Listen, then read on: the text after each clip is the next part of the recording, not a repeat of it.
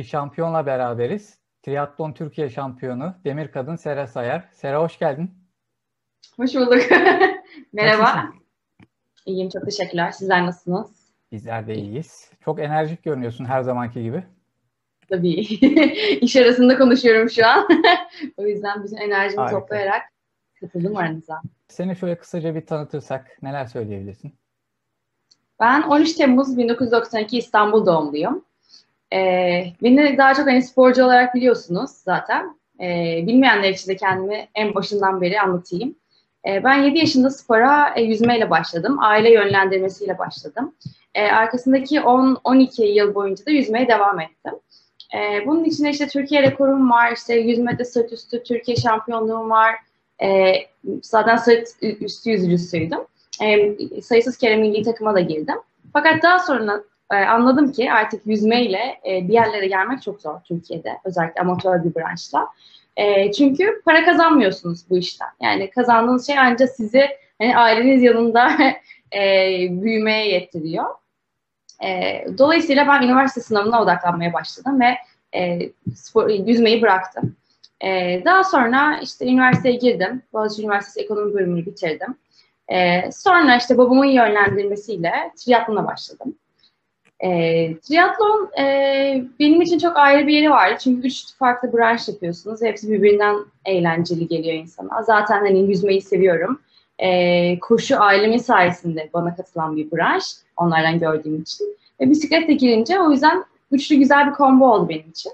Ve şu anda hem e, triatlet olarak görüyorum kendimi. Profesyonel değilim. Amatör bir branş olarak devam ediyorum. Aynı zamanda da beyaz yakalıyım. E, kurumsal hayatta çalışmaya devam ediyorum. E, böyle.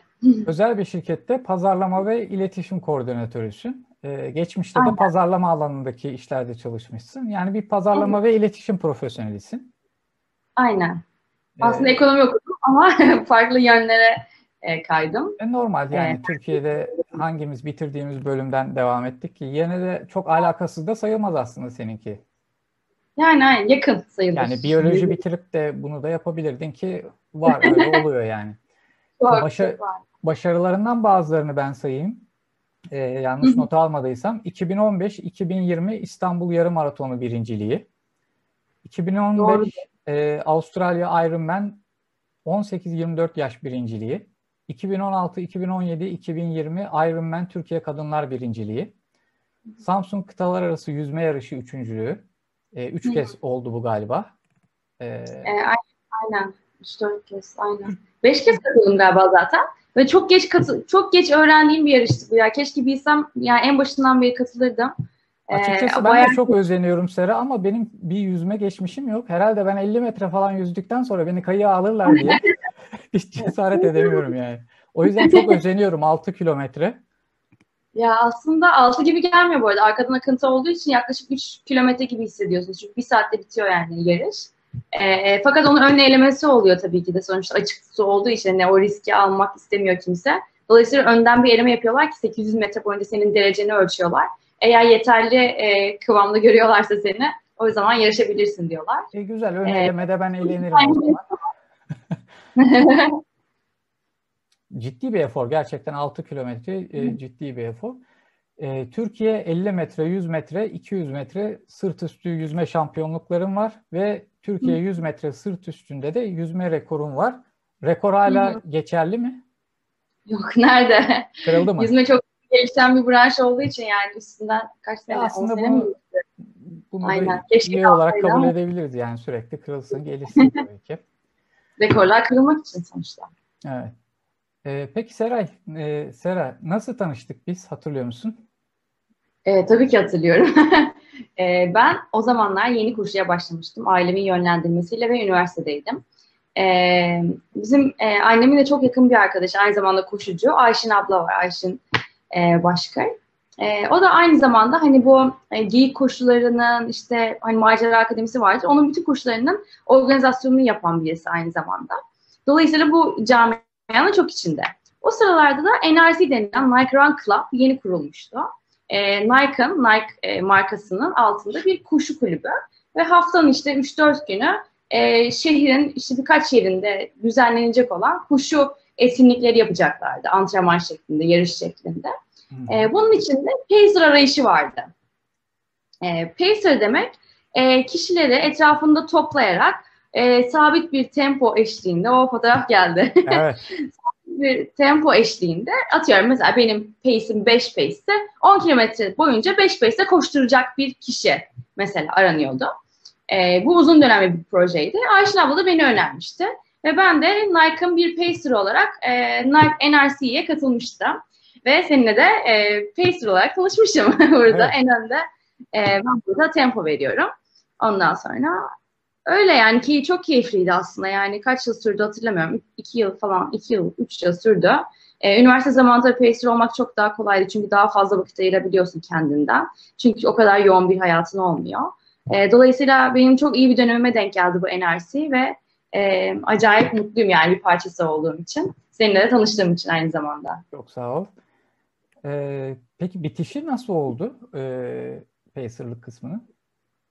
Ee, yani ben zaten devam ettiğin için e, biraz Hı-hı. zamanını mı aldı? E, bir, evet biraz öyle oluyor zaten. Çünkü kendi antrenmanın yanında e, diğer koşu şeylerine çok fazla vakit ayıramıyorsun. Çünkü zaten çok yoğun bir tempo olduğu için. Bir de ben çalışma hayatına girdim açıkçası. Üniversitem bitti. Ve hani sonuçta hem çalışıyorum hem yarışa katılıyorum. Hem de ona vakit ayırmak bana zor geldi. Fakat zaten benden işte 5-6 ay sonra da e, NRC kapandı zaten yani hani durdurma kararı aldılar tüm e, global olarak bu Nike Run Club'ı. Küçükmüşüz ya surata bak. Bayağı Yalnız yani. bunlar hakikaten yani şu e, fotoğrafın çekildiği zaman Sera e, arkadaki hmm. arkadaşın giydiği tişört ki benim en sevdiğim tişörttür o. Run İstanbul e, 2000, 2014 evet. tişörtü. Yani Aha. en güzel zamanlarında sen pacer'lık yaptın ve ya ben o zamanları da gayet iyi hatırlıyorum. Yani Nike'ın da hmm. ya NRC'nin NRC olduğu zamanlardı. Evet, evet. En Kesinlikle. güzel zamanlarında sen pacer'dın. Bayağı şanslısın. Bir de şöyle bir şey var mesela Nike, NRC olmadan önce çok fazla koşu kulübü de yoktu. O kültür çok fazla yaygın değildi. Dolayısıyla evet. insanlar koşmak için hani bir grup içinde dahil olmak istiyorlardı. Fakat öyle bir topluluk bulamıyorlardı. Dolayısıyla herkes NRC'ye kayıyordu belli bir süre sonunda ve hani bir etkinlik düzenliyorduk. 100-150 kişi olduğu oluyordu. E, 100 kişinin düşünsene Bebek Parkı'ndan koşuya başladığını yani. inanılmaz bir e, şey enerji oluyordu. Ben ona şöyle ee, bir hatta yakıştırma yapıyordum. Bazen e, shakeout runları falan yaptığımız zaman e, işte o Arnavutköy'den falan topluca koştuğumuzda böyle 150-200 kişi şey diyordum böyle yani Haçlı ordusu işgal ederek tavan ederek gidiyor. yani Doğru araç, araçlar maraçlar bile şey yapmıyordu yani böyle gayet saygı Aynen. gösteriyordu. Ciddi bir kalabalık yani. Ee, NRC bu işi çok iyi yaptı dediğin gibi ben NRC'den önce de e, zaten Nike'la birlikte koşuyordum. Nike'ın e, şeyi vardı. Cadde Run Club ve Ortaköy Run Club diye iki tane oluşumu vardı. Evet, evet hatırlıyorum. Ortaköy Benden Run önce. Club, evet, senden önceki dönem. Ortaköy Run Club e, Outrunners Beşiktaş mağazasından start alırdı. E, Cadde Run Club da Nike'ın Şaşkın Bakkal'daki mağazasından start alırdı. Hı hı. İşte o dönemden e, kalma arkadaşlar Ömer, e, Kumsal, İbrahim evet. ondan sonra yerli Henry neydi ismi unuttum arkadaşın. İşte o arkadaşların olduğu e, Umutan vardı. E, işte o arkadaşların olduğu dönemde ben de onlarla birlikte koşuyordum. Sonra NRC gelince onlarla devam ettik. Güzel günlerdi. Şimdi spor geçmişine geçelim Sera. Senin spor geçmişin, e, spora nasıl başladın? Hı hı. Ee, çok başta ufak bir girizgah yapmış gibi oldum. E, spora yüzmeyle başladım e, aile yönlendirmesiyle başladım açıkçası. E, benim ilk başta yani ilkokuldayken beni yüzmeye attılar açıkçası. E, okul takımına girdim. Şişli Terakki'deydim. E, okul takımında yüzmeye başladım. Sabah antrenmanlarımız oldu. Sonra dediler akşam da gel, gel. İşte sen iyi yüzüyorsun. Bir şekilde yaparsın. Ondan sonra baktık sabah akşam gitmeye başladım. Ondan sonra hafta sonları gitmeye başladım derken yüzücü oldum zaten orada. Yani hani başka bir branşa hiç yönelmedim. Ee, ama çok seviyordum açıkçası. Yani sevmeden yapılacak bir iş değil sonuçta. Yani zorla hani bir çocuk hiçbir şey öğrenemez. Ee, ya da başarılı olamaz zaten ileriki zamanlarda. Ee, daha sonra işte ben e, ilkokulda okul takımına girdikten sonra İstanbul Yüzme İhtisas Kulübü'ne geçtim. Aynı zamanda eş zamanlı olarak. E, İstanbul Yüzme İhtisas Kulübü'ne Türkiye birinciliklerini aldım. İşte 100 metre sırt üstü, 200 metre sırt vesaire. Milli takıma girdim. Sonra Fenerbahçe Kulübü'ne transfer oldum. Fenerbahçe Kulübü benim için çok daha farklı bir dünyaydı. Çünkü herkes açıkçası çok iyi yüzüyordu. Sürekli işte atıyorum değişimli yüzücüler vardı, işte antrenörler Rus vesaire. E, Baya böyle zorlu bir dünyaydı açıkçası. E, fakat ben hani bir yandan da üniversite e, okul hayatına devam ediyordum. E, oradaki öğrencilerin çoğu, e, yüzücülerin çoğu daha doğrusu burslu olarak okuyorlardı.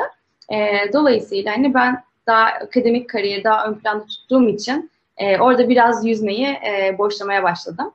E, işte daha sonra e, üniversiteye girdim. E, okuldayken yine işte üniversitede okul takımına girdim. Boğaziçi Üniversitesi yüzme takımı vardı o zamanlar. E, orada bir iki yıl yüzdüm. E, o da çok keyifliydi. Çünkü artık hani çok profesyonel olarak değil, keyif için yaptığınız için e, her şeyin daha farkına vararak ve daha eğlenerek yapmaya başlıyorsunuz. O stres üzerinizden alınıyor birazcık daha. E, fakat yüzmeyi o kadar da özlemediğime karar verdim. Çünkü çok az ara geçti. Tekrardan geri dönmek istemedim.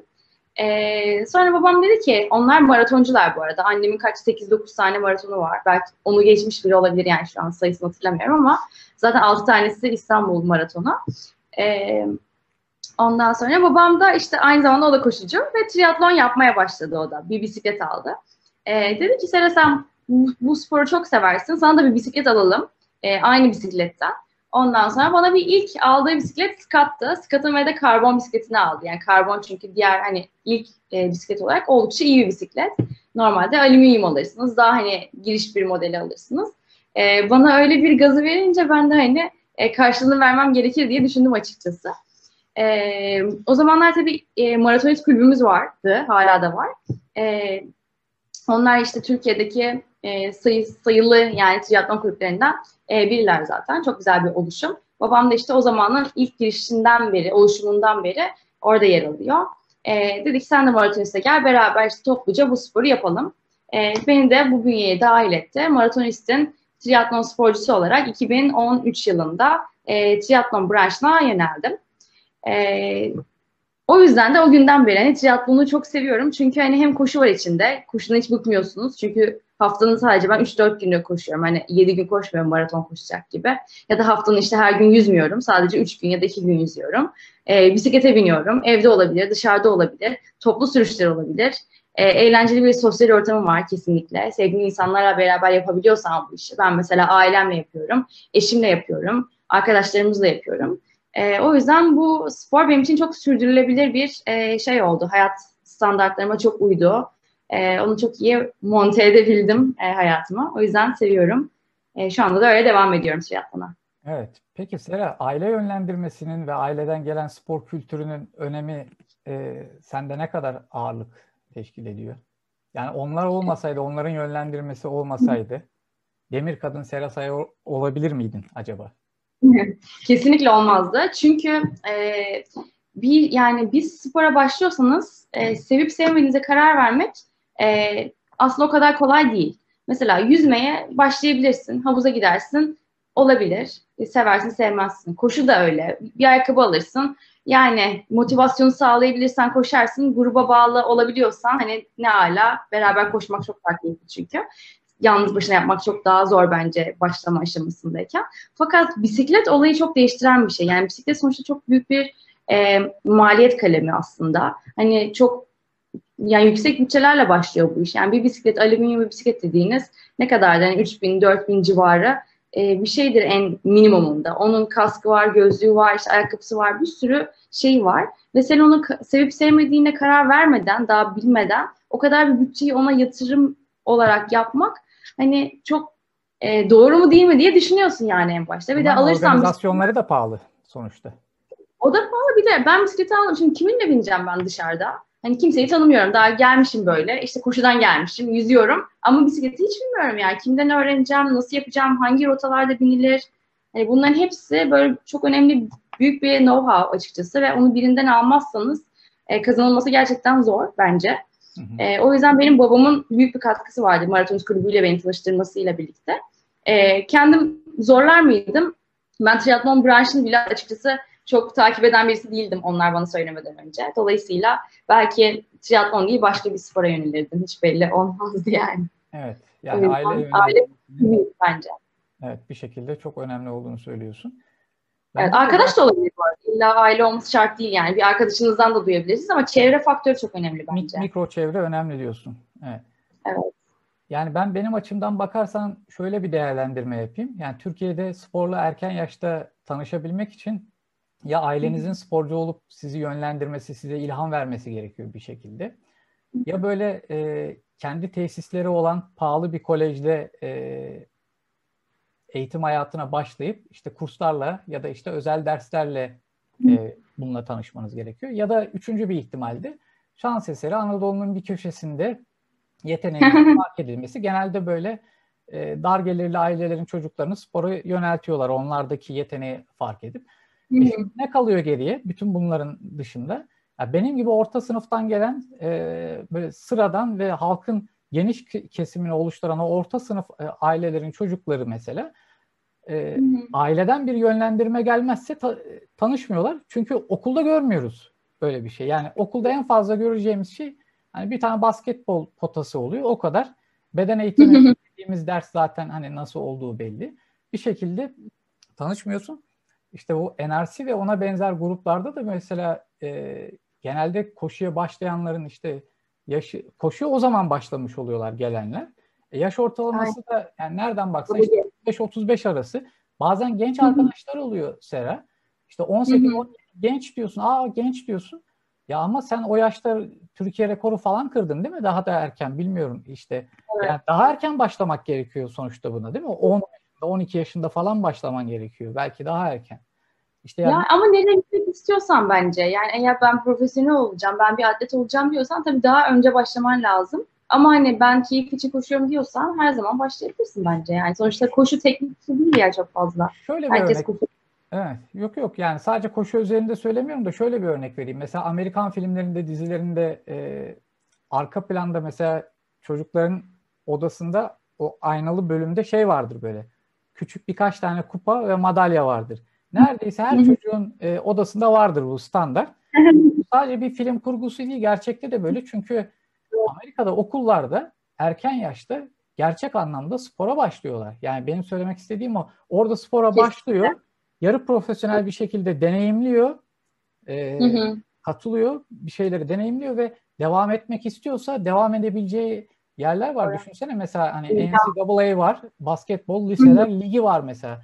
Burada liselerin basket sahası yok ya. Hani kaç tane e, yani İstanbul'daki okulların yarısında yoktur yani herhalde basket sahası falan. Doğru. Öyle Kesinlikle. mi? Şimdi öyle olunca e, sporu fark etme ve yeteneğin varsa bile onda ilerleme şansın olmuyor. Doğru. Ya, son Çok doğru. Bir dramatik örnek vereyim kendimden. Şimdi bu Burhan Felek e, atletizm pisti var Üsküdar'da. E, hı hı. Burası ana caddenin yanında olduğu için ben yıllardır Kadıköy'e gidip gelirken otobüste görürdüm orayı hep böyle. İşte çocukken de görürdüm. İşte ergenlik dönemi de şey vardı böyle. Ya ben kısa mesafeyi iyi koşuyorum. Bir gün gitsem de orada e, bir deneme yapsam acaba işte başarılı olur muyum? Beni de alırlar mı falan. Bunu düşünerek bu yaşa geldim Seray yani. Gidip de yapmadım. Sonuç dediğin gibi yani ne e, çevreden yönlendirme vardı, ne aileden yönlendirme, ne de erken yaşta tanışabildik. Sonuç olarak e, sana aileden yapılmış bir yönlendirmenin e, onların sana ilham vermesinin ben çok değerli olduğunu düşünüyorum ve bu açıdan şanslısın diye. Bu Bence de. Ama yine de yani hani e, aileden böyle bir şey gelmese bile hani buna yönlenmek hani çok zor değil açıkçası. E, sadece daha geç oluyor. Mesela atıyorum Ruso'nun ailesiyle ailesinin tabii hiç öyle bir şey yok hani e, öyle göz göstermesi. Mesela stopçu mesela. E, fakat hani çocukluğunda spora yönlendirmişler e, kendi kendine kafa dağıtmak için koşuya başlamış işte iş stresinden dolayı. Sonra kendisi bulmuş mesela triatlonu. Tabii bulduğunda işte 32-33 yaşındaymış yani. Ona göre işte benden 10 sene sonra bulmuş resmen. Triyat, hani ben işi hızlandırmış aileden dolayı. Yani aile işi hızlandırmış oluyor. Daha erken başlatıyor. Sen kendi e, çabanla daha geç tanışmış oluyorsun. Evet. E, dolayısıyla böyle büyük bir şans yani. Evet. Triatlona nasıl başladın? Şimdi biz bundan bahsettik ama biraz daha açalım onu. Yüzmede başarılı oldun, koşuda da başarılı oldun. Ondan sonra evet. biraz daha e, vitesi arttırmak mı istedin? Neydi orada? ya yok koşu yarışlarına katılmaya başladım işte. Mesela Türkiye'de işte eskiden çok fazla da yoktu mesela koşu yarışı. Hani daha da hani özel organizasyonlar da artmaya başladı. İşte Bolca adı yarışı olsun, Vodafone yarım maratonu olsun vesaire. E, Nike koşuları olsun. Markaların e, onları... kendi yarışlarını düzenlemeye başladı. E, evet, aynen. Ben de hani bende de rekabetçi şey var yani açıkçası. Bu kadar antrenman yapıyorum. Hani kendimi bir yerde görmek istiyorum açıkçası. Yani ben ne yapıyorum? İnsanların iyi miyim? Hani ne kadar daha iyiyim? Ne yapabiliyorum? Kendimi nasıl geliştirebiliyorum? Onu görmeyi sevdiğim için koşu yarışlarına falan katılmaya başladım. Ve hep hepsinde de yani kürsü alıyordum açıkçası. Yani genel klasmanda olsun, işte kendi yaşımda da olsun. 2015 ee, yılında İstanbul Yarım Maratonu'nda birinciliğim var. Ya bu Aynen. inanılmaz bir başarı. Evet. Orada 10 kilometre koşmuştum ben yalnız. 10, 10 koşmuştum. Çünkü o zaman daha yarım, yarım maraton nedir bilmiyorum. Daha 2013'te başladığım için koşuya. Ee, babam yarım maraton koşacaktı orada. Ben de hani ona eşlik edeyim diye e, 10K'sını koşacaktım. Dolayısıyla 10K onlardan biraz daha önce dönüyor. 21K daha ileriden dönüyor. E, ben yarışa bir başladım. Haldır uldur. Allah ne verdiyse. Çünkü tam o zaman şeyi bilmiyorsun hani daha genç olduğun için hani Allah ne verdiyse başlıyorsun. Kendimi tutayım, sona saklayayım diye bir hani öyle bir planlama yapmıyorsun. E, fakat Allah'tan ki iyi antrenman yapmışım da sonlara doğru hiç patlamadım açıkçası. Babamı biraz hızlı başlatmış oldum. Beraber başlamıştık onunla. O da kendi yaşında dereceye girmişti. Üçüncü olmuştu galiba yanlış hatırlamıyorsam. E, kendi yaşında. Ben de o sene gerçekten birinci oldum yani ve hani katıldım herhalde ikinci koşu yarışı falan olabilir o. Ee, yani o yüzden strateji gütmeden, herhangi bir hedefleme yapmadan bir şekilde katıldın bir heyecanla. E, ilk başlamanı heyecanla. Evet. bir baktın kendini kürsüde buldun. İlginç. Aynen. Aynen.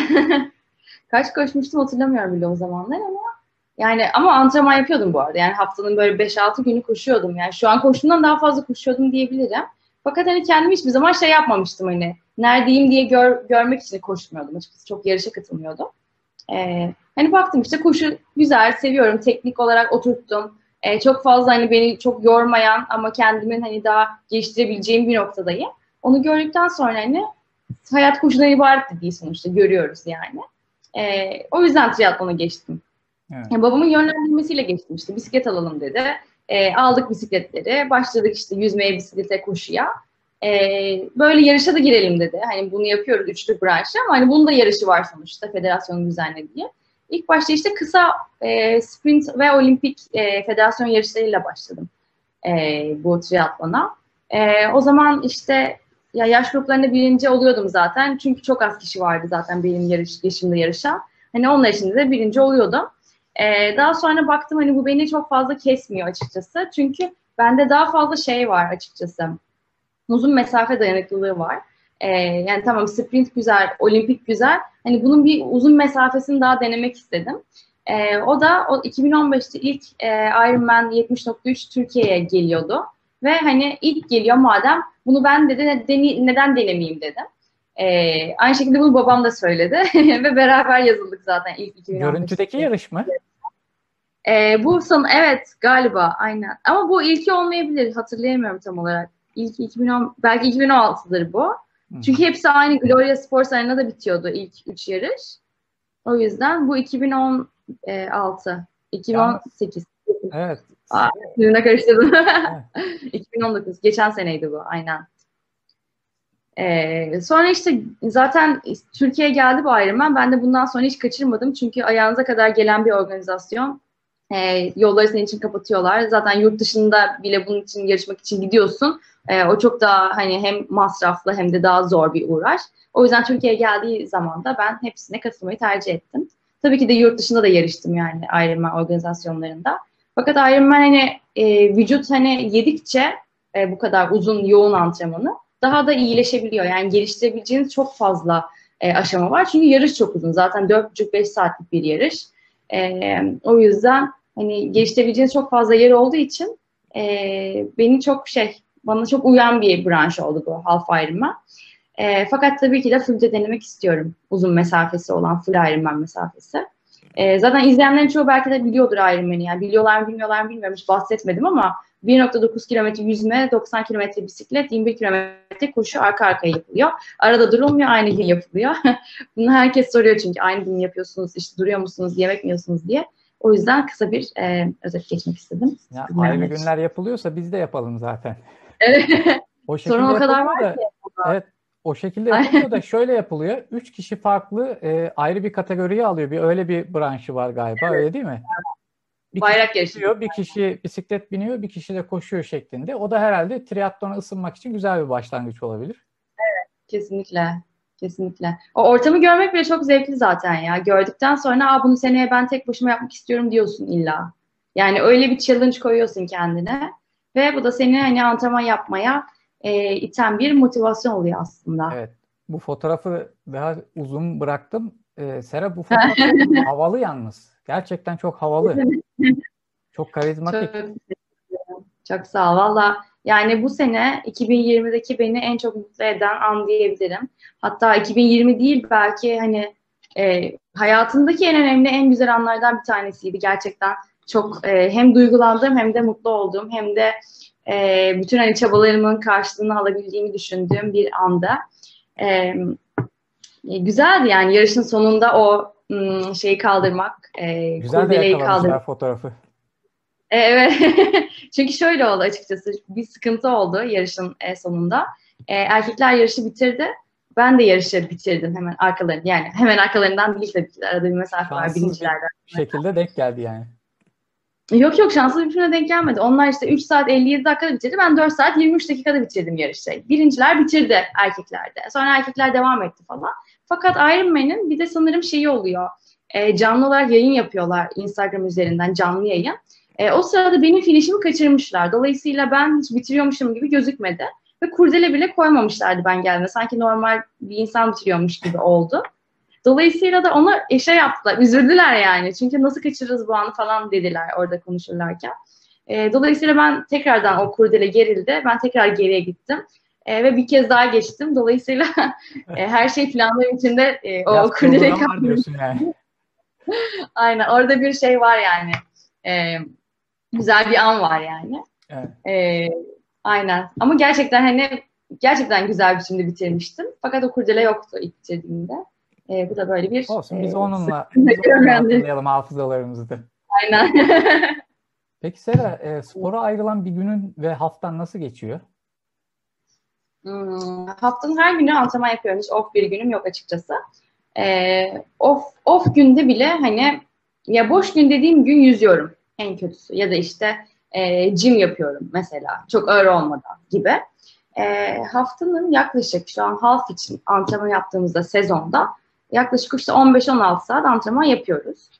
E, pazartesileri benim ıı, daha çok yüzme günüm oluyor. Akşamları yüzüyorum. Salı günü işte sabah bisiklet, e, akşam yüzme. E, çarşamba günü sabah kuşu, akşam yüzme olabilir. Perşembe günü yine sabah bisiklet, akşam yüzme ya da kuşu vesaire. E, cumartesi günü uzun antrenmanım oluyor mutlaka işte 3 saat, 3,5, 4 saat, 5 saat olabilir bisiklet antrenmanı. Bisiklet antrenmanı üstüne mutlaka brick antrenman oluyor. Brick demek bisiklet üstüne koşu antrenmanı demek. Çünkü yarışta bisiklet üzerine koştuğum için ona vücuda alıştırman öncesinde çok önemli. E, çünkü bacaklar e, kızık gibi olduğu için bisiklette o koşuya e, dönmesi biraz zaman alıyor eğer alışık değilseniz. E, Simüle etmen gerekiyor o, yani bir şekilde. Evet aynen. Vücuda öğretiyorsun onu yani. Öğrendikten sonra zaten alışıyor belli bir süre sonra. E, pazar günleri de uzun koşu antrenmanımız oluyor. Yaklaşık 15-16 olur e, kilometre. E, öyle. Ya işte ormanda koşuyoruz ya sahilde koşuyoruz. E, buna tabii ki de bu e, döngüye tabii ki iş, işimi de sıkıştırmak zorundayım. Dolayısıyla ben sabahleyin her sabah yani yaklaşık 5.30-6'da kalkmış oluyorum. Hı E, akşam yatış saatimi pek ayarlayamıyorum. Çünkü genellikle hep yani gece insanıyım diyebilirim. Yani çok erken yatamıyorum. Dolayısıyla 12, 11.30 minimum. E, gece dediğimde 11.30 yani hani böyle 2'lere 3'lere kadar tabii ki de kalmıyorum. Fakat az uyuyorum. E, onu arttırabilsem çok iyi olur. Fakat e, işten çıktığım saat benim 9-6 çalışıyorum. Eve gittim saat 7. 7'de trainer'a başlasam saat 8.30'da bitiyor. E, yemek ne zaman yiyeceğim? Ondan sonra hazırlayıp yemesi saat zaten 9.30 oluyor. 9.30'dan sonra yer yemez zaten yatamazsın. Biraz çay, biraz e, böyle biraz evde durman lazım. Biraz esnetme. E saat bir bakıyorsun zaten 11-11.30 olmuş. Biraz daha oyalanıyorsun işte elinde telefonla. Saat 12 gibi buluyor. E, sonra sabah tekrardan erken kalkıyorsun. 12'de yatıp yine 6'da kalkıyorsun. Yüzmeyle başlayabilirsin, koşuyla başlayabilirsin. E, işe gidiyorsun arada, tekrar geliyorsun falan filan. Yani döngü aslında böyle sıkışık bir döngü. Fakat e, bu sıkışıklık beni çok mutlu ediyor. Çünkü az zamanda çok iş yapmak bence daha ım, verimli oluyor. E, yani eğer çok zamanlı olsa çok yayarsın. Mesela bütün günüm boş olsa yine belki bu kadar spor yapacağım. Hani daha fazla yapmayacağım zaten. E, yine aynı belki miktarda çalışacağım. Fakat hepsini bir araya koyunca gerçekten günüm verimli geçmiş oluyor. Daha enerjik hissediyorum kendimi. Ve gerçekten Yaşadığını e. Daha yani, evet öyle oluyor yani. Karantinada çünkü biliyoruz yani evde kaldık mesela hafta sonu. Eğer mesela bizim evde trainer olmasaydı, bütün gün evde olsaydım ne yapacağım yani? Netflix'ten dizi izledim, kitap okudum, çay içtim, kahvaltı yaptım, yemek yedim, e, yemek hazırladım. Ne yapayım? Resim yapayım hani, hani onu da yaptım, kitap okudum. Neyle? Tekrarladım galiba. Yapacak bir şey kalmıyor yani. Evet. O yüzden verimli olması için sıkışık olması lazım bence zaman. Peki beslenme düzenini nasıl ayarlıyorsun? Yani özel bir beslenme düzeni Beslenme düzenimi ayarlamaya çalışıyorum da Rusa biraz bozuyor beni. Çünkü Rusa birazcık böyle çok fazla yiyen bir insan. Dolayısıyla ona uya uya ben de fazla yemeye alışıyormuş gibi oluyorum. Tam tersi olacak inşallah. Ben onu az yemeye alıştıracağım. Ee, fazla az yemek bu arada şu, o anlamda şey kötü anlamda söylemiyorum fakat biz gerçekten yani yüzde doksan sağlıklı beslenmeye çalışıyoruz.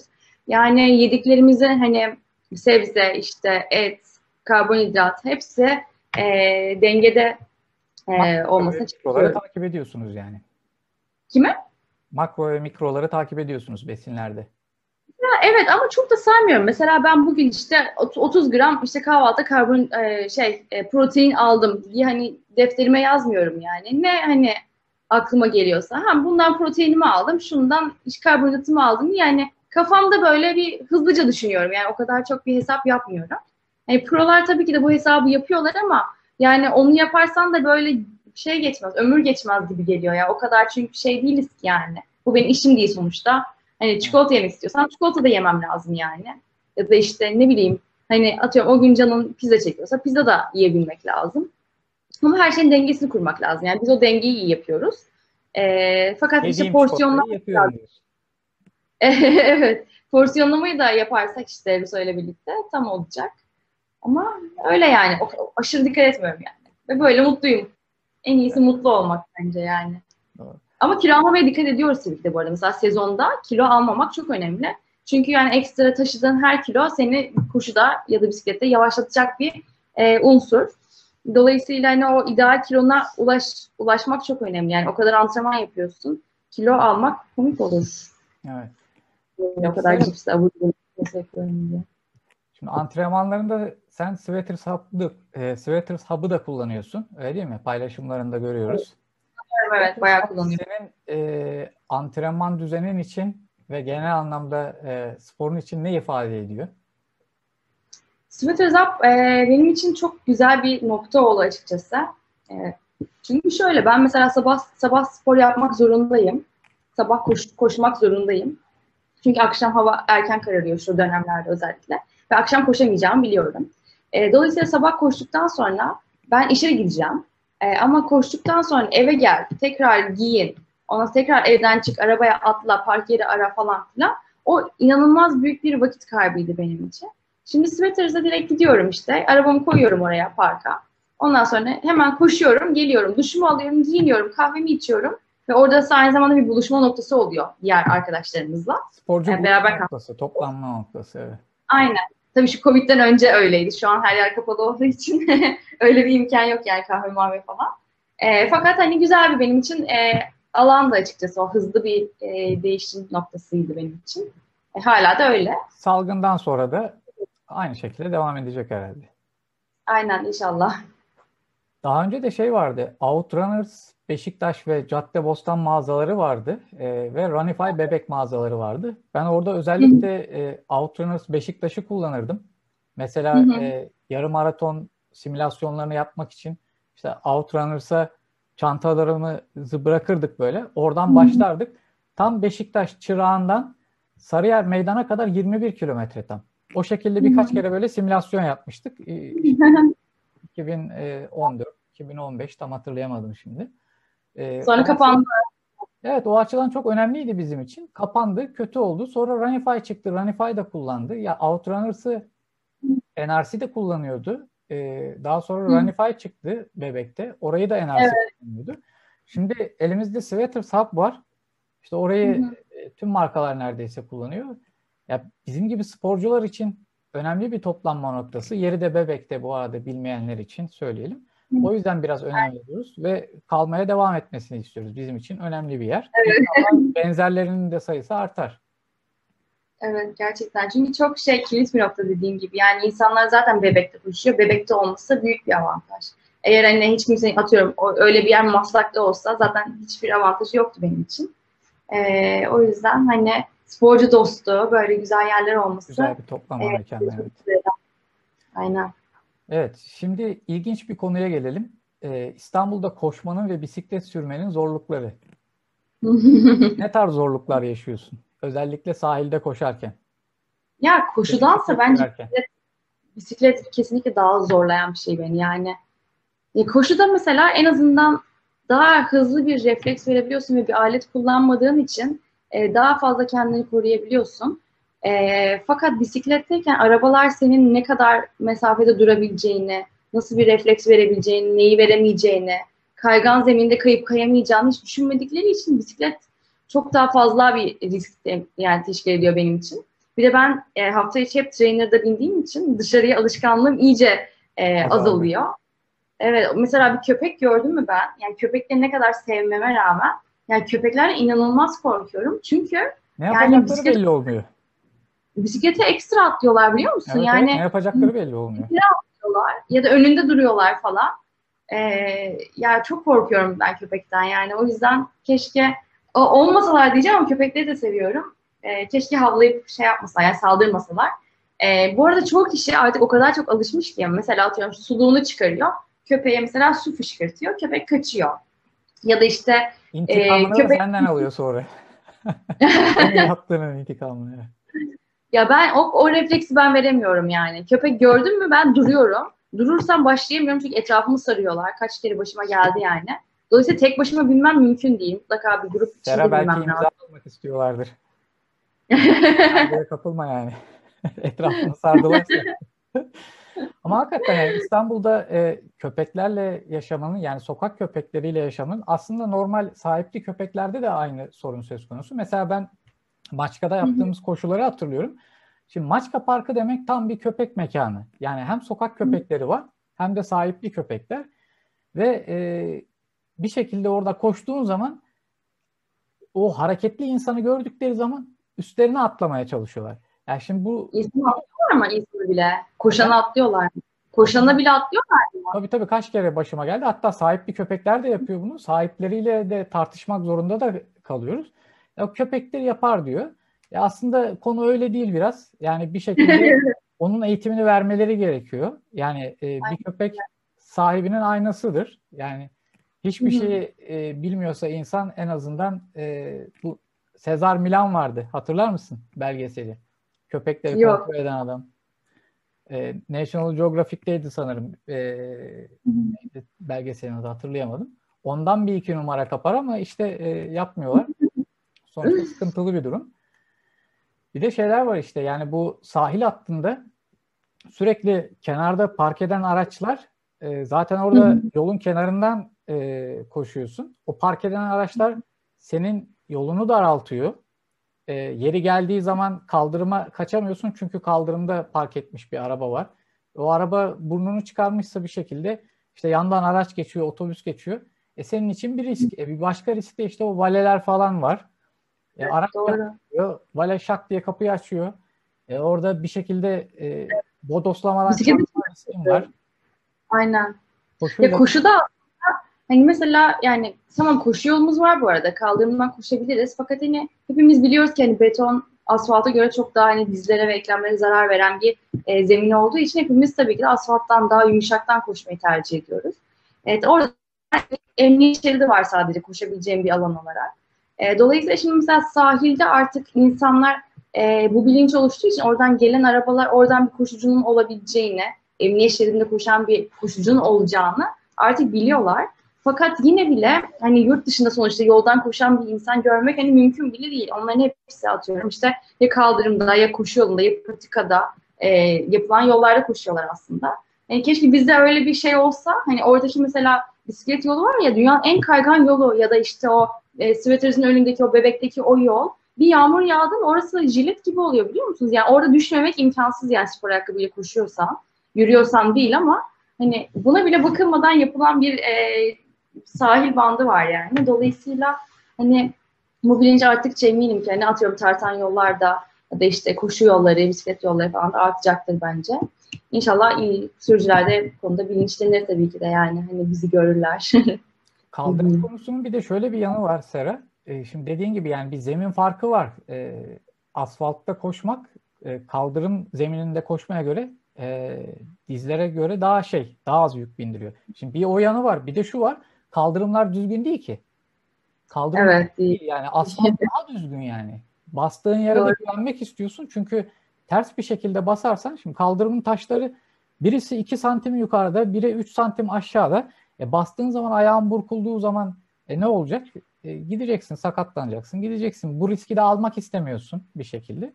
Hı. Kaldırımın bir de öyle bir riski var yani. Kesinlikle.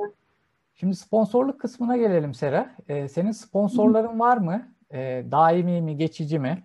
Ve bunlar yeterli Hı. mi senin için? Yani. Ee, sponsorluk şimdi ikiye ayrılıyor aslında mesela. Ben bir hani maddi olarak sponsor olmak var. Atıyorum işte yarış kaydı işte e, ya da işte yarış giderleri vesaire gibi şeylerin hani karşılandığı. Bir de hani daha hani hizmet ya da ürün sponsorluğu var.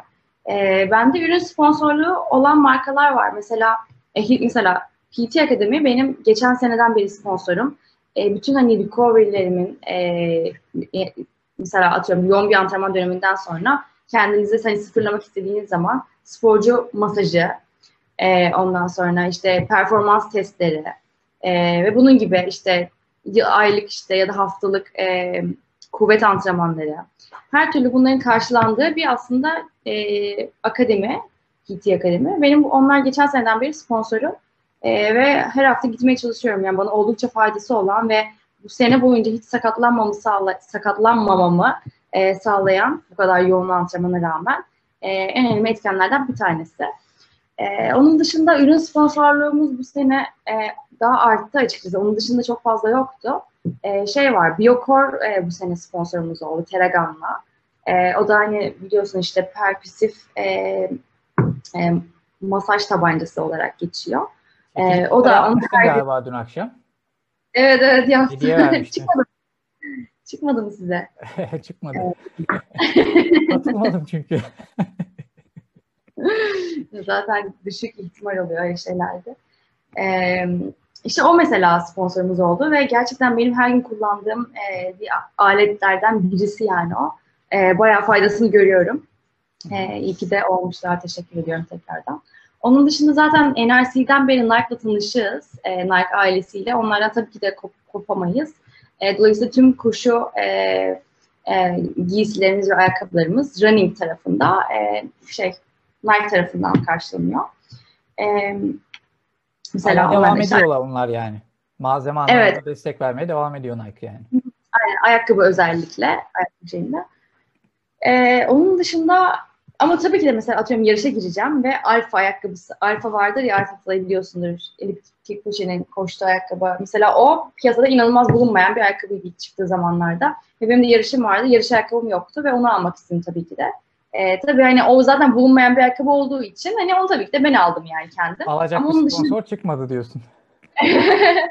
ya, ya ama yani onların da hani herkese verecek halleri yok sonuçta yani onu da çok iyi anlıyorum yani. Ama yeni çıkan her bir modeli hani deneyebilmek Nike tarafından e, büyük bir ayrıcalık bence. E, Nike'da bu şekilde ilerliyoruz. Onun dışında ürün sponsorlu olarak e, neresi vardı? Hemen hatırlamam lazım. Bir dakika. E, şey var. Mesela Saf'ın, bu ara Saf'ı mesela çok kullanıyorum. Onlar da ürün gönderiyorlar. E, tam hani bizlik aslında ürünler. Çünkü hem protein hem karbonhidrat hem e, sporcu beslenmesine uygun e, vegan ürünler içeren bir marka. E, ve çok da sevdik Ruso'yla. E, fit fat tariflerimi bu aralar onunla yapıyorum. E, saf var yani. Onun dışında e, Nux var. Nux de kozmetik markası. E, bütün atıyorum işte nemlendirici vesaire, saç şampuan, deodorant falan filan E, ne varsa onlardan e, geliyor. Yani genelde e, genelde ürün bazlı sponsorluklar var. Aynen. Aynen. Ve de hani kalıcı değil aslında. Bunların hepsi geçici sonuçta. Hani öyle yıllık bir anlaşma yapıyoruz. Dönemsel. İşte, yıl... evet. evet dönemsel yani sonuçta hani e, şu an başarılıyız. Sponsorumuz var ama ne olacağı hiç belli olmuyor. Çünkü bu bir amatör branş ve hani Türkiye'de amatör branşa verilen destek çok fazla değil. E, ben mesela atıyorum yurt dışında kaçıncı kez, altıncı kez mesela dünya şampiyonasına gideceğim. E, Ironman 70.3 e, için. Evet, ama gitmek o kadar maliyetli ki çünkü yarışlar ya Avustralya'da ya Amerika'da ya, ya Yeni Zelanda'da ya Güney Afrika'da. Hani sürekli bir kıta değiştirmen gereken yarışlar. Tamam sen Türkiye'yi temsil ediyorsun ama özel bir e, sonuçta organizasyon bu. Dolayısıyla sana federasyonun hiçbir katkısı zaten olamaz. Hani çünkü özel bir yarış. E, o yüzden hani senin kendi çabanla bir sponsor bulman gerekiyor. Yarış kaydının karşılığını bileceği.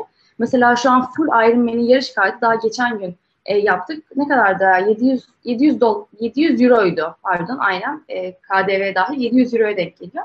Sadece bir yarış kaydı bu. Ve bunu hani ben karşılıyorsam bütün maaşımı zaten e, veriyorum yani yarışa, konaklamaya Kendi kendine e, sponsor oluyorsun o zaman. E, şu ana kadar hep öyleydi yani. Evet her şeyi ben kendim aldım. Ne alıyorsam veriyorum zaten gibi bir şey oluyor. Ya bisikletin bir parçasına gidiyor ya işte Aa, bu arada bisiklet demişken e, en önemli sponsorlarımızdan bir tanesi şey oldu bu sene e, Garmin Türkiye.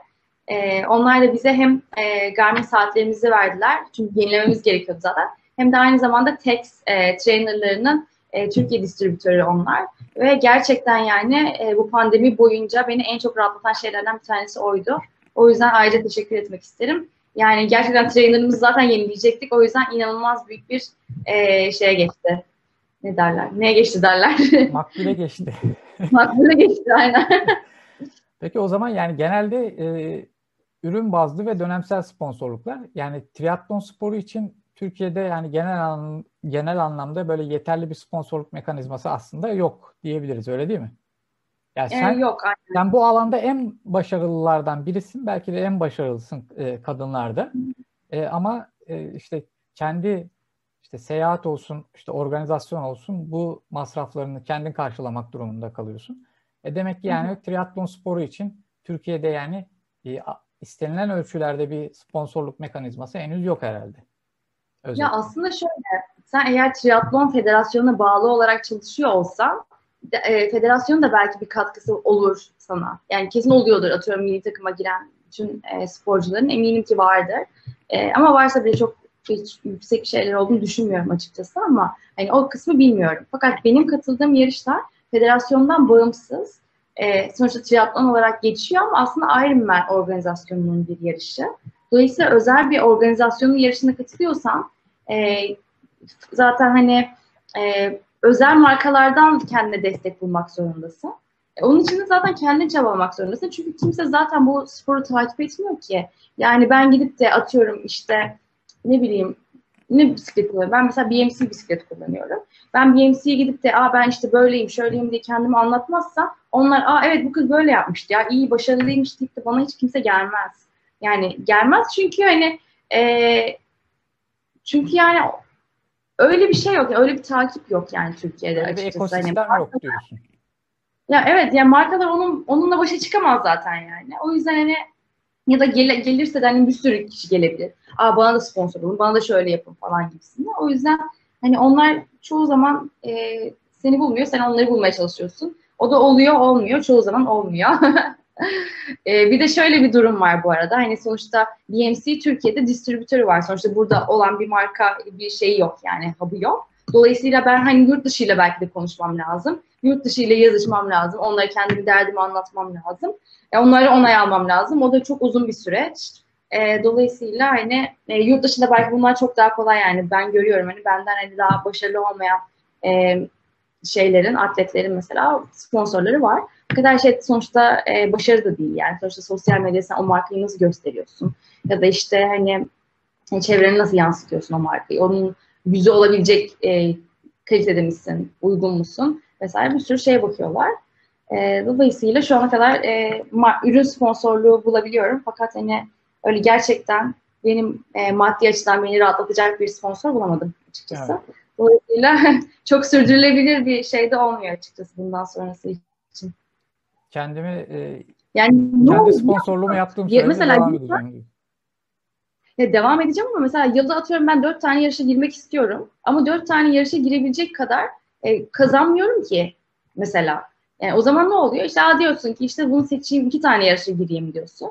E, dolayısıyla hani hedeflerini biraz şey yapman lazım. Sıkıştırman gerekebiliyor yani o durumda. Evet. Peki iş yaşam dengesine geçelim. Şimdi hayatında Hı-hı. sporun bu kadar geniş yer tutması iş yaşam dengesi açısından seni nasıl etkiliyor? Zorluyor mu? E, iş yaşam yok ya hiç zorlamıyor. Anlatmıştım az önce zaten ama hani tam tersi beni kısıtlı e, zaman çok daha şey yapıyor, verimli yapıyor. E, çünkü ben mesela spor yaparken sadece sporu, iş yaparken de sadece işi düşünüyorum. Yani girip de işte spor yaparken Aa, iş, işler ne oldu şimdi falan diye kendi kafamı yormaktansa o an sadece spora odaklanıyorum. E, ama işteyken de sadece hani şu işimi bitireyim, şunu yapayım, bunu yapayım deyip hani akşamki intervali düşünmüyorum. E, dolayısıyla hani böyle her işi zamanında yapmak, e, kısa sürede yapmak e, bana çok daha faydalı oluyor. Biraz daha Alman e, tarzı gibi yani iş sırasında işi düşünüyorsun. Evet. Biz yani Türkiye'de şey yaparız ya böyle iş sırasında böyle telefonla. Ha, aynen. ya da işten sonra da mesela atıyorum işten çıkıp da eve iş götüren de çok var yani. Ben onu yapmamaya çalışıyorum. Yani işim gereği zaten yapmam çok fazla gerekmiyor açıkçası. Hani e, çok acil bir durumlar olmadığı sürece. E, dolayısıyla hani bir de sporu da seviyoruz ve hayatımızın e, çoğu yerine adapte edebiliyoruz. Yani ben sabah erken kalkmayıp uzun uyuyup sadece işe de gidebilirim yani. Ama hani ben onu tercih etmiyorum. Ben uykumdan biraz fedakarlık yapmak istiyorum. Ee, Burada şey normal sosyal yani yaşam. Annenin babanın sporcu olması ve eşinin de bir şekilde sporcu olması ve triatlet olmaları Hı. herhalde işleri kolaylaştırıyor. Ya bir şeyleri evet. anlatmak zorunda kalmıyorsun yaşamını dizayn ederken iş yaşam dengesinde. Doğru, kesinlikle öyle. E, zaten hani antrenmanlarımızın hafta sonu antrenmanlarını ben çoğunluğunu eşimle yapıyorum ya da işte ailemle de yapıyorum. E, hafta içleri sabah koşularımda mesela annem bana eşlik ediyor. E, o da haftanın üç günü koşuyor, yani beş günü koşuyor, üç günü benimle koşuyor.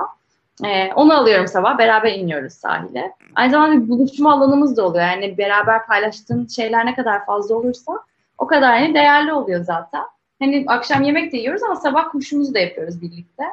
E, o yüzden herkes birbirini çok iyi anlayabiliyor yani o konuda. E, dediğin gibi bayağı bir katkısı oluyor yani ailecek sporcu olmanın. Evet. Aynen. Peki kendini profesyonel bir sporcu olarak tanımlıyor musun? Yoksa e, yarı amatör olarak mı görüyorsun? Nasıl tanımlıyorsun? Kendimi tabii ki de yarı amatör olarak görüyorum. Çünkü bu işten bir para kazanmıyorum yani. E, ya da herhangi beni zorlayan hiçbir etken yok. Bir e, şeye bağlı değilim açıkçası. Yani kulübüm var tabii ki maraton kulübüne bağlıyım. Fakat hani o da bir amatör bir spor kulübü sonuçta. Hani beni zorlayan bir e, herhangi bir etmen de yok. Dolayısıyla e, sadece kendim bunu hobi olarak yapıyorum. E, hobi olarak bu kadar hani kendini geliştirmeye çalışmak tabii ki de bir yerde e, profesyonel olur muyuma geliyor. Fakat profesyonel olmak için gerçekten çok daha kendinizden e, vakit vermeniz gerekiyor ve bunu iş yaşantısıyla sürdürmek, profesyonel olmak e, bence imkansız. E, görüyoruz yani. Tam, tam o noktada şunu sorayım o zaman. Kurumsal hayatı bırakıp tam zamanlı sporculuğa geçmeyi düşünüyor musun? Öyle bir şey var mı hiç aklında? hiç hiç yok açıkçası. Çünkü yani yani sporculuk sonuçta tamamen fiziki olarak yaptığınız bir şey olduğu için eğer atıyorum en ufak bir sakatlıkta sen o işi yapamayacak hale geliyorsun.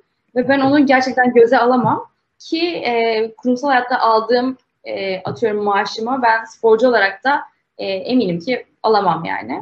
E, alacak olsam bile e, yani profesyonel olarak bir atlet olarak tercih etmeyip belki bir antrenör hani öğrendiklerimi öğretmek e, anlamında başkalarına hani e, guidance olmak anlamında belki tercih edebilirim. E, onun dışında hani profesyonel bir atlet olmayı hiç düşünmüyorum. Çünkü bence oldukça stresli bir dünya. Bir de yani ben bu triatlonu keyifle yapmayı seviyorum. Keyifle kendimi geliştirmeyi, aşmayı seviyorum. Ee, beni böyle biraz zora sokmalı, sokan bir dünya e, belki de soğumama sebep olabilir yani o yüzden. Evet. Peki salgın dönemi ve işte bu sokağa çıkma yasakları seni nasıl etkiledi? Antrenmanlarını yapmakta zorlandın mı? Ee, yani koşu kısmında tabii ki de yani sonuçta koşamıyoruz dışarıda. Ee, ama e, normalde şöyle bizim cumartesi günü uzun bisikletimiz, pazar günü uzun koşu antrenmanı değiştirmiş oldum. E, cumartesi günü uzun bisiklet, e, pazar günü yine bisiklet, pazartesi günü uzun koşu. E, evde çünkü bisikleti yapabiliyoruz biliyorsun. Trainer denilen e, alet var ve evde trainer e, aynen istiyorsan salonu kur, istiyorsan mutfağı kur yani her yerde e, yapabileceğin bir şey. E, dışarıda binmeye göre tabii ki de daha zevksiz bir şey. Çünkü olduğun yerde çeviriyorsun, sıcaktasın, e, şeyin manzaran değişmiyor, bir şeyin değişmiyor, tek başınasın. Fakat yine de e, yapmak istiyorsan yapıyorsun. Zevksiz ee, ama performans farkı var mı sence Sera? Trainer'la yapmak. Ya ben, bence çok farkı var çünkü yani hiç boşta çeviremiyorsun bir kere. Yani sonuçta yokuş aşağı çevirip hani mesela pedalı böyle boşlarsın ya onu yapamıyorsun. Devamlı kadans üretmek hiç yok aynen ve e, mental aslında mental olarak kendini çok güçlendiren bir şey yani. E, tek başına sıcakta o antrenmanı yapmak zorunda olmak gerçekten mental olarak da e, seni güçlendiriyor bence. Ben zaten bütün yıl boyunca hafta içleri trainer'da antrenman yapıyordum. Yani şey olsa da, pandemi olsa da olmasa da. Dolayısıyla alışığım yani e, bu şeye, bu döngüye. Dolayısıyla, yani sen salgından önce mi almıştın trainer'ı? Tabii bizim hep vardı. Benim kaç hmm. yıldır? Dört yıldır var trainer'ımız evde. Yeniledik ama. E, yeni işte e, şey sağ olsun. Garmin Türkiye Baytekin sağ olsun. E, trainer'ımız yenilendi. Dolayısıyla e, şu an şeyiz. Evet. Peki yani iş yani. Peki salgının genel psikolojinin üzerine e, etkisi oldu mu diyeceğim ama baktığım kadarıyla pek olmamış gibi. Herhalde bu kendini meşgul etmenden kaynaklanan bir şey herhalde öyle değil mi? Kendini sürekli meşgul tutuyorsun. Bu da seni e, sürekli enerjik ve canlı tutuyor herhalde. Ya evet. Ya şey yani tamam yani çok kötü kötü şeyler oluyor etrafımızda ama ben kötüleri çok düşünmeyi sevmiyorum açıkçası yani. Ah vah ne yapacağız falan demektense yani. Hani geleceğe bakmak daha mantıklı bence.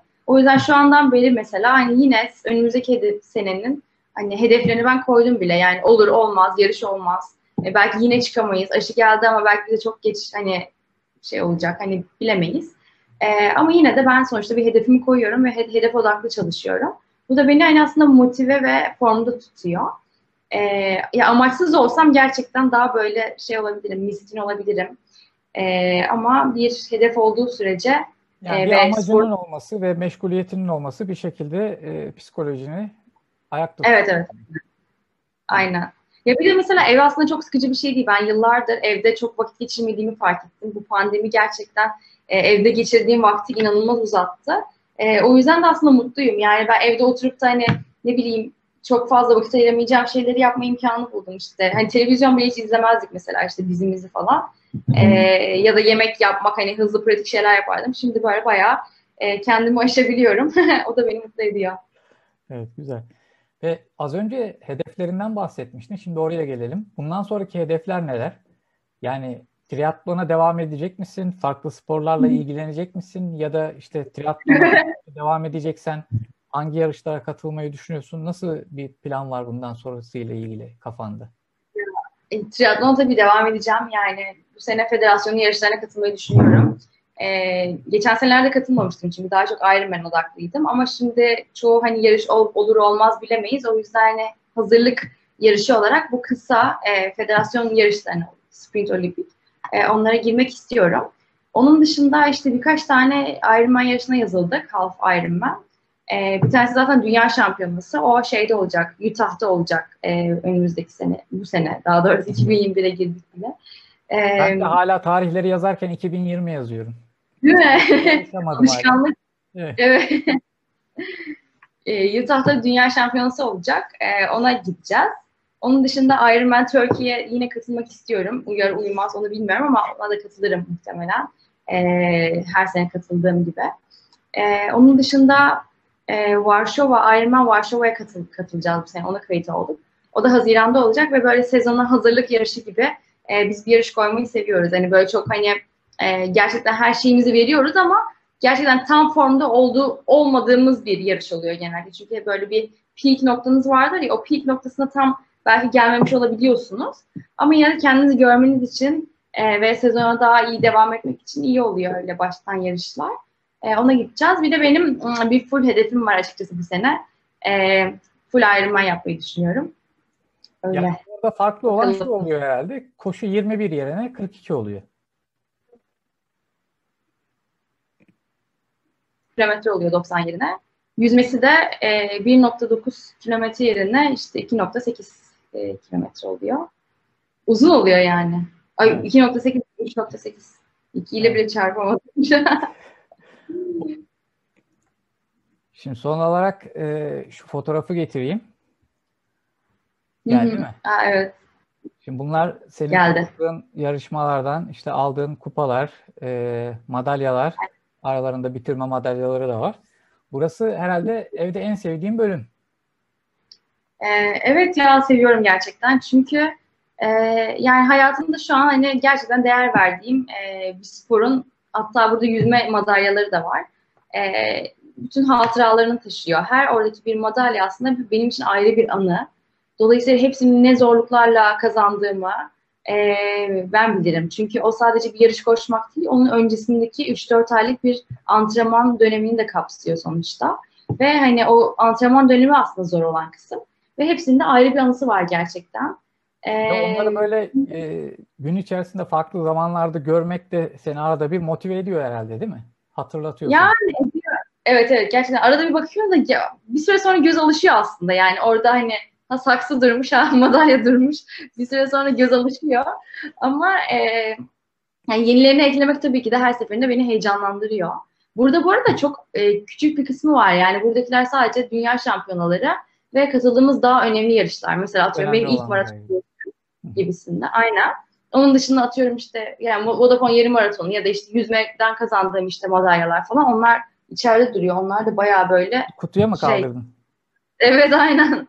Onları yok ettik ortaya. Şimdi bir önceki videoda biz de Özge ile konuşurken ben de kutudan bahsetmiştim. İşte bitirme madalyalarından ben de senin gibi e, bazı önemli olanlarını seçip e, astım duvara. Hı-hı. Onun dışındakiler yani e, 50'yi aşkın madalya da ayakkabı kutusunda demiş değil mi? Evet. Es, espri yapmamıştım. Göstereyim işte benim madalya kutum. Buradan. Aynen. O kadar çok artıyor ki zaten bir süre sonra. Ya bir yerden Değil sonra artık hani dediğin gibi hani saksı olayına geliyor. İlginç yani. Aynen. ilk madalya için e, duyduğun heyecanla bu geldiğimiz ayakkabı kutusu noktasındaki e, aradaki farka biz amatör sporculuk diyoruz. e, herkes de bir şekilde bunu tadıyor. Aynen. Herkese ya tabii ki önemliler çok önemli ama yani herhangi sıradan yarışlarda hani hayatında aslında sıradanlaşıyor bir süre sonra. Dolayısıyla sen mesela bu sene kaç tane yarışa katılacaksın? Yani pandemi olmasaydı atıyorum yine bir oraya bir 15 tane daha madalya ekleyecektin belki yani. Ee, o yüzden hani yılda ben her sene işte 2-3 madalya falan belki de şurada işte plaketler var işte genel klasman dereceleri falan olur plaket ya da yaş grubu derecelerinde plaket falan veriliyor ya. Onlar tabii daha ayrı bir yer kaplıyor. Onları da oraya ekliyoruz yani. İleride belki küçük böyle bir cam mekanlı müze kurulumu gibi bir şey yaparsın böyle. Güzel valla. Burası şey küçük kalacak gibi değil mi? evet, bu işin sonu yok çünkü yani. Devamlı geliyor. Peki Aynen. Sara e, çok teşekkürler vakit ayırdığın için. Çok keyifli oldu. Aynen valla. Konu konuyu açtı. Konu konuyu ee, açtık. Farklı şeylerden de bahsettik. İlginç detaylar da öğrenmiş olduk. Aslında hani e, senin No Reason Co'yla yaptığın bir video da vardı yanlış hatırlamıyorsam. Evet. 3-4 dakikalık. Hı. Mesela o çok başarılı bir video. O 3-4 dakikada aslında e, çok güzel bir şekilde özetlemişsin. Ama işte mesela Hı. İnsanın merak edebileceği çok ilginç detaylar olabiliyor. Onları mesela burada öğrenmiş olduk. İşte o e, finishten sonra o şeyi kurguyla kaldırman vesaire gibi şeyler. Ona benzer birkaç detayda. E, mesela şey Aynen. önemli yani profesyonel sporculuğu tercih etmemendeki o e, işte maddi riskler vesaire gibi şeyler. Mesela bunlar e, seninle oturup konuşulsa yani e, 20. 25. sohbette falan belki açılabilecek. Belki de hiç açılmıyor bunlar. Doğru, aynen. Öğrenmiş olduk. O açıdan güzel oldu bence. Tekrardan Doğru, çok tabii. teşekkür ediyorum vakit ayırdığın Ben çok teşekkür ederim valla. Çok güzel sorulardı. ben bile kendim tekrar düşünme gereği duydum yani çoğunda. O yüzden ben de teşekkür ederim güzel sohbet için. Rica ederim. Ee, sizler de izlediğiniz için teşekkür ediyoruz. Bir sonraki videoda görüşmek üzere. Görüşürüz. Thank you.